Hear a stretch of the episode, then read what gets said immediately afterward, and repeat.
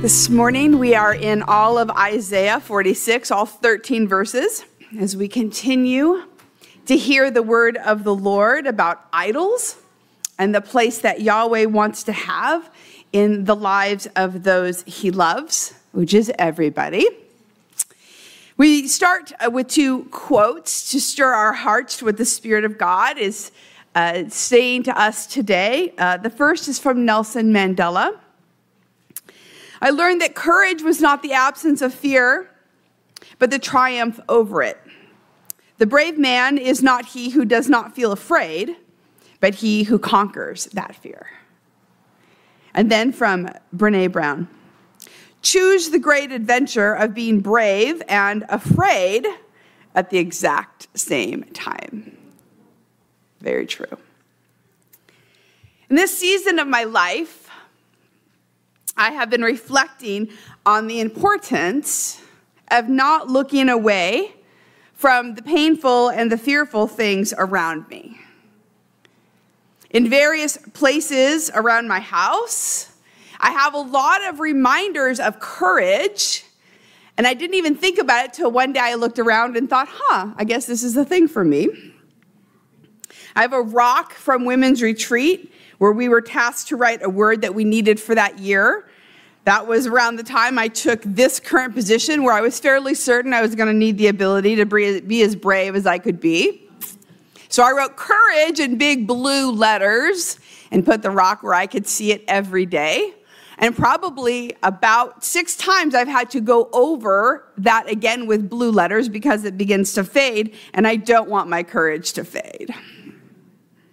I have a paperweight, which is a quote from C.S. Lewis in my office. It says, Courage, dear heart, from the book Voyage of the Dawn Treader. In a scene where Lucy is afraid, Aslan, the lion Jesus figure, speaks these words over her, reminding her that there is one who is higher than our fears.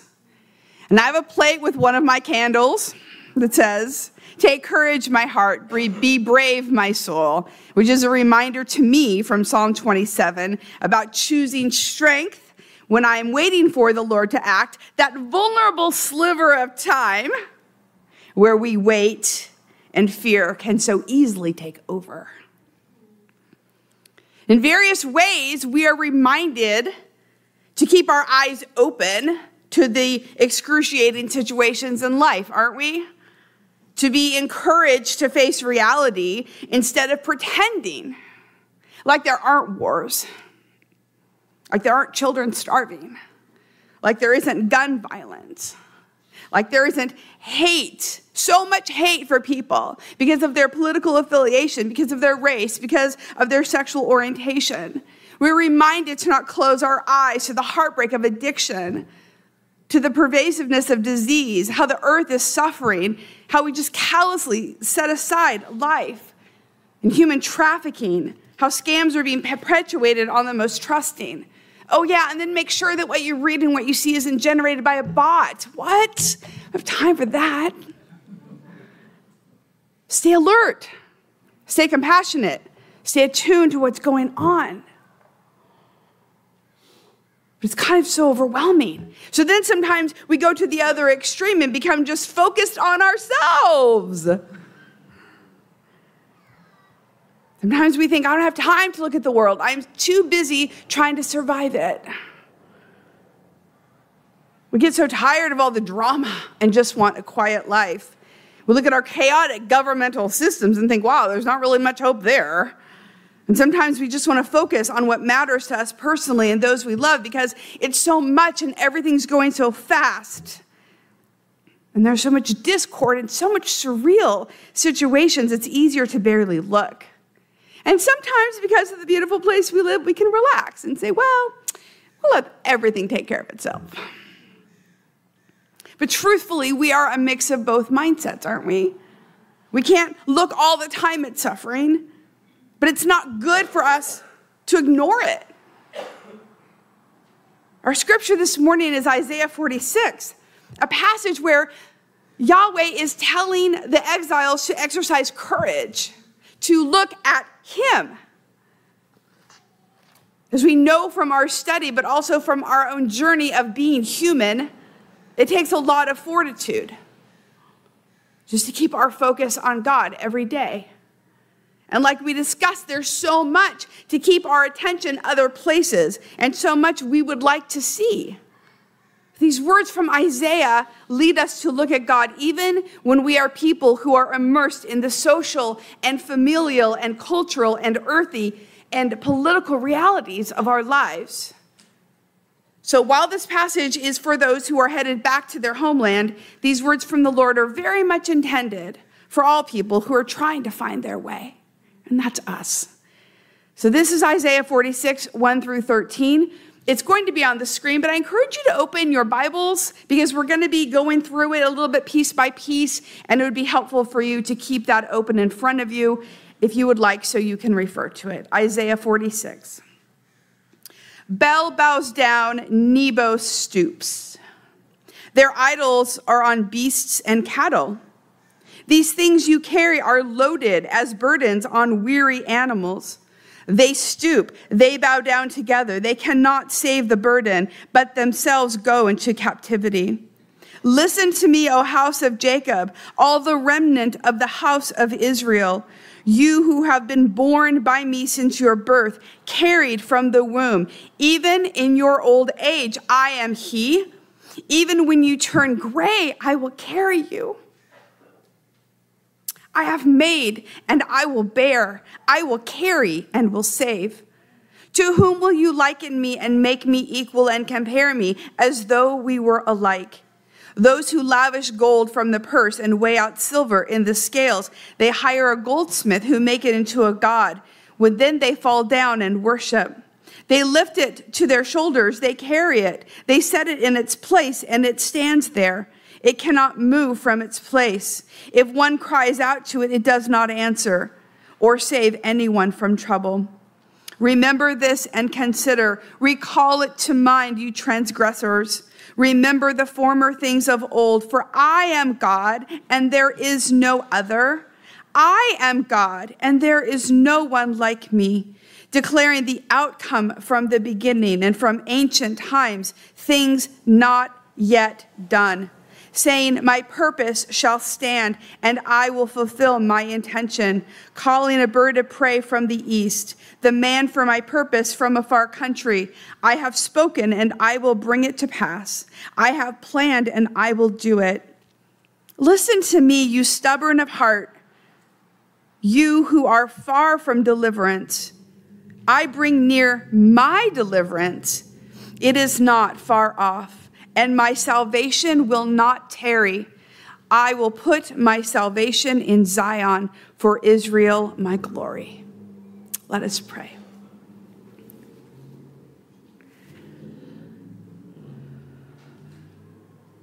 Oh God, make known your truth to us. What a grace filled, astounding King and Lord and Savior you are. God, teach us. Teach us from your own lips. I have prepared this thing that I think that you want to say, but God, you speak all the time. What a joy that is, God. May your people, we, your people, hear you. Amen. This morning, we're going to go through the four main parts of this chapter, paying close attention to what God is saying. And in each of the sections, we're going to see how God is telling the people don't look away. Don't look away from me when there's so many other things for you to look at. Keep your focus steady. Because these are people who had lost their way. These are people who had absolutely turned away intentionally from the Lord and we're struggling to keep Yahweh in the most treasured place in their hearts. This is something we understand. And in each section, I'm going to read just a little bit of a psalm to strengthen what is being said here. So we begin with verses 1 and 2.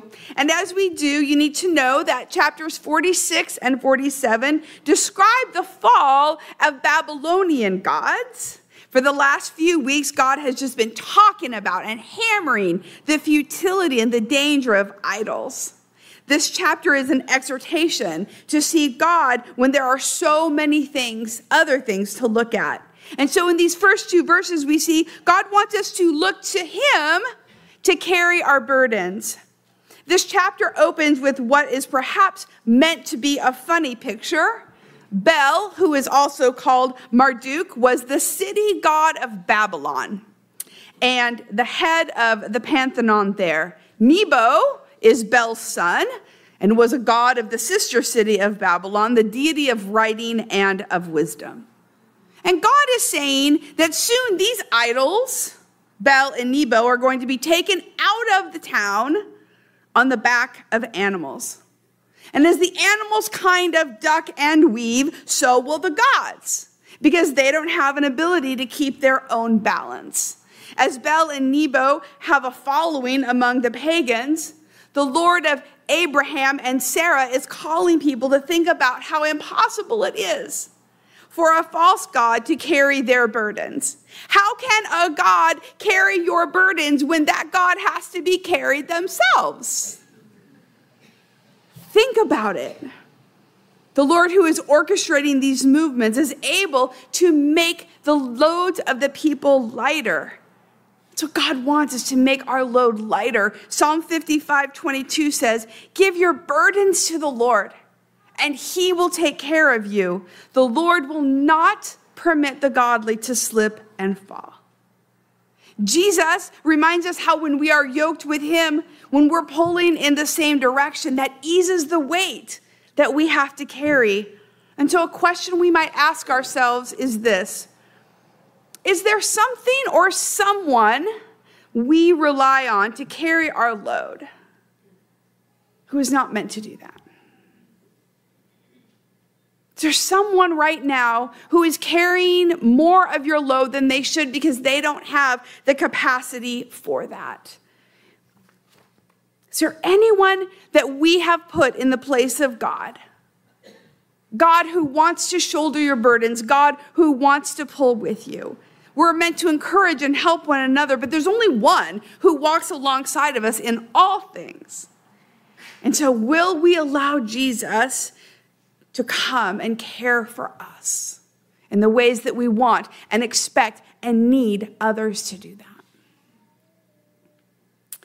Now we look at verses three and four and read how um, we have the blessing of looking to God all of our lives through. God wants us to look to Him no matter what age we are. In the generational arc of life, the Lord is with us in every stage. Sometimes we might think about how our parents raise us up and then we help to care for them when they get older. And here we are assured that God, who created us in the womb of our mother, will still care for us even when we are gray. From everlasting, the Bible says, to everlasting, God is the consistent, powerful, nourishing, holy presence for us. That no matter what, God stays constant. Regardless of how much change we see, what we lose along the way, God bears us and bears with us. God carries us and saves us. This is the language of being sustained. We read in the Bible how God knows what we do, what we need before we do, how we're given everything we need to live by the power of His word. Psalm 121 reminds us that the maker of heaven and earth will help us, that God neither sleeps nor slumbers, that no matter what, God intentionally stays awake and is ready to help us, our coming and our going forevermore. And then we see this lovely thread that actually runs through the whole chapter, where we see how God carries his people. Here from the womb and beyond until we are old and gray, with intention and love, the Lord daily lives out the covenant of carrying people, of carrying nations, of carrying the world. Remember, the idols have to be brought places and then set up on a shelf. But the one who created the world walks with us, walks before us, walks inside of us. One of the greatest joys of my life has been working with seniors.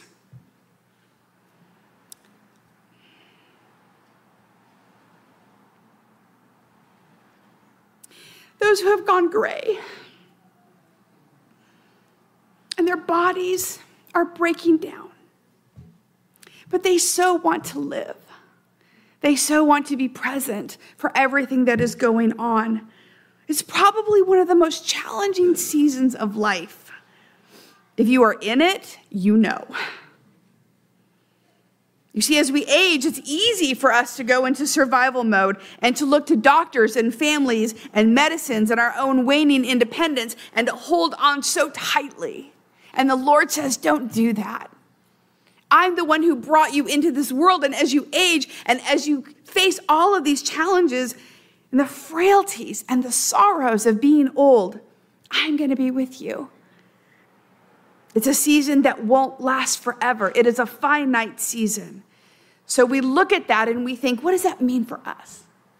What does that mean for us personally? What does that mean if we are caring for aging parents or grandparents? What does that mean that the Lord is with us, even when we are old and gray and understands that? We go to verses five through seven, where a situation is being described where the people have looked to idols instead of to the one who is without equal. Here, God wants us to keep our eyes on Him when we see something that's very shiny and attractive that we would really like to have as our own. He doesn't want us to be distracted for what passes for treasure because it's so easy to make those things that we love here more important than they should be. It's the same challenging question that God keeps asking again Who is my equal? With whom will you compare me? God will not let this go. And we think, why is that? Well, it must be because our hearts so easily wander. It must be because we so easily put God on the same equal playing field as things and other people. And God is saying, no, no, no, don't do that. Keep me in my rightful, holy place. We are drawn to sparkly, shiny things, even when those things cannot give us any life. Even the beauty, the awesome beauty of creation is just a representation of God and not the Lord Himself. I was thinking how the New Testament talks a lot about false teachers who come with an alternative truth. The alternative truth that looks easier and better than the God who demands our all. It's easy to be taken in by those who promise cheap grace there's no call in our lives for the one who gave his life on the cross. But this, this is a warning that God is giving his people. And warnings are given because we are susceptible. But we don't think we are. We think that we are strong and we think that we are smarter sometimes than other people. Admit it, you know you think you are. And sometimes we think that we're not, uh, we, we would never, ever give something up in that way where we would worship someone other than God. We think we know better, but we're not. This is actually when we are the most vulnerable. When we aren't teachable to God's Spirit because we think we know everything. When we stop seeking Jesus for everything that we are and hope to be. When we allow the distractions in our life to become our life. You see, these verses are a reminder to look to God and not to what is most alluring or what we most want. When the day of trouble comes, and it will, anything that we have looked to can't do anything for us. Only God can. Psalm 86, one of the most beautiful of David, says this Hear my prayer, Lord. Listen to my cry for mercy. When I am in distress, I call to you because you answer me. Among the gods, there is none like you, Lord. No deeds can compare with yours. All the nations you have made will come and worship before you, Lord. They bring glory to your name.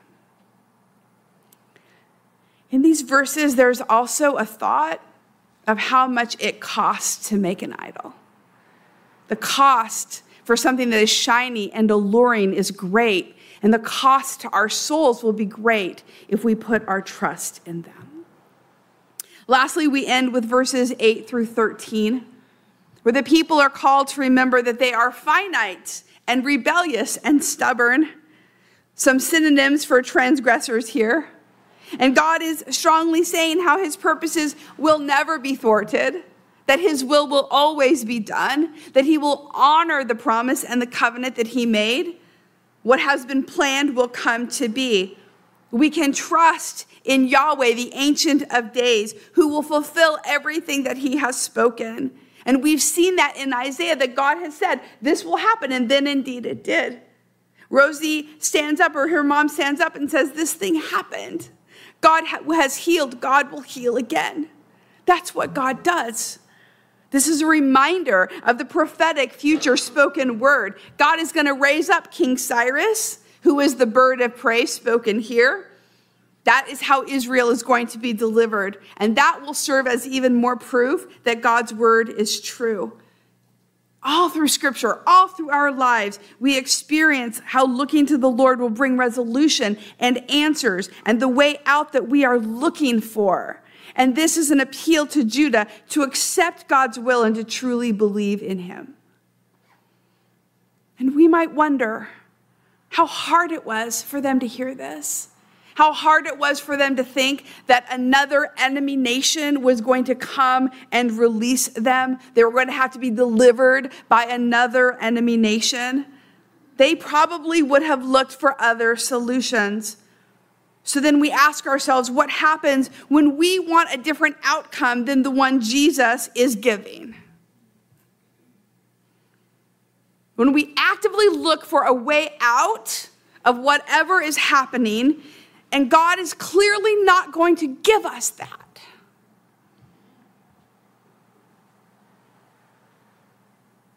Sometimes, you know, we puzzle over the people in Jesus' day who didn't accept him as Messiah when it's so obvious to us. Well, yeah, 2,000 years later, okay. Why couldn't they see what we do that the Messiah was coming for a different kind of day? But Jesus had different purposes for them than they could see. But let's stop and really reflect on that in our lives for a second. How have you been confronted lately with a painful reality that you are living in? Maybe there's something that you're looking for, that you've been waiting, that you know would be the best solution if only God would listen. What are you waiting for God to do? What miraculous thing are you so hoping against hope? God, it would be so great for you to show up and do this thing. Can you see it? It's a great idea. This is the way. And God says no. And then painfully, and sometimes with not a lot of movement, it takes forever, God is leading you through a whole different experience. And there's so much suffering sometimes in it, there's so much pain in it. We want God to show up and give us a miraculous situation. But where is the Lord in the middle of that asking you to just stop and to just sink into who He is. Chloe and Jake sang this morning about beholding God, just sitting and beholding God. But sometimes we look at what we think needs to happen, what we want to happen, and we focus on that. And God is saying, I am who I am, and I'm going to bring a resolution. I am the Ancient of Days, and I am going to bring the deliverance that I want. And in the meantime, will you trust me? Will you put your faith in me? Will you believe? We are invited to look and gaze just at his glory and his beauty and his holiness and his love. That's what God wants us to do. And to not make an idol out of the solution that we think makes the most sense. Truthfully, it takes so much courage to live this life. That's why I have reminders all around my house, I guess. It's easy to become champions of all the change that we want to see. And it's just as easy just to let everything go and say, I don't care. As we grapple with how much to engage, God is reminding us look at me because this is what guards our hearts from anything or anyone becoming more important than Jesus. This reminds us that God is eternal and carries us. It reminds us that everything that the Lord has planned will come to pass. It reminds us to continue to have faith and to know Him and love Him until the glorious day that He comes back as King. But we have to remember that it takes trust, and it takes courage, it takes bravery to trust in God also. Because the Savior who died on the cross says we have to die to ourselves. Honesty and repentance before the Lord is not easy. We have a God we cannot control, who acts with wisdom that we cannot fathom, and has a will for us to follow. And Jesus does not live for us, we live for him. And it takes courage to look to God when there's so much wrong around us. But even the love of God can be hard for us to accept. It's so lavish, it's so complete, it's so overwhelming and humbling to our souls, it's so unconditional. There's nothing we can do to earn it, there's nothing we can do to make more of it or less of it. It's just, we don't deserve it. We should be punished. And yet God says, No, I love you no matter what. It takes courage to believe the love of the Father, Son, and Spirit. So I want you just to take a few moments. The altar is open for you to focus solely on God, not on what is coming next, not on your fears about what is happening, not on your sorrow, not on what you want in life. Just take a bit of time and look at God. Look directly at God. Second Corinthians says, we look at God with unveiled faces. God's care for you is real. God longs for you just, just to hold out your hands and to look at Him. Let's pray. Thank you for listening. If you would like to learn more about the Free Methodist Church of Santa Barbara, you can visit us online at fmcsb.org. We pray this message has been a blessing to you.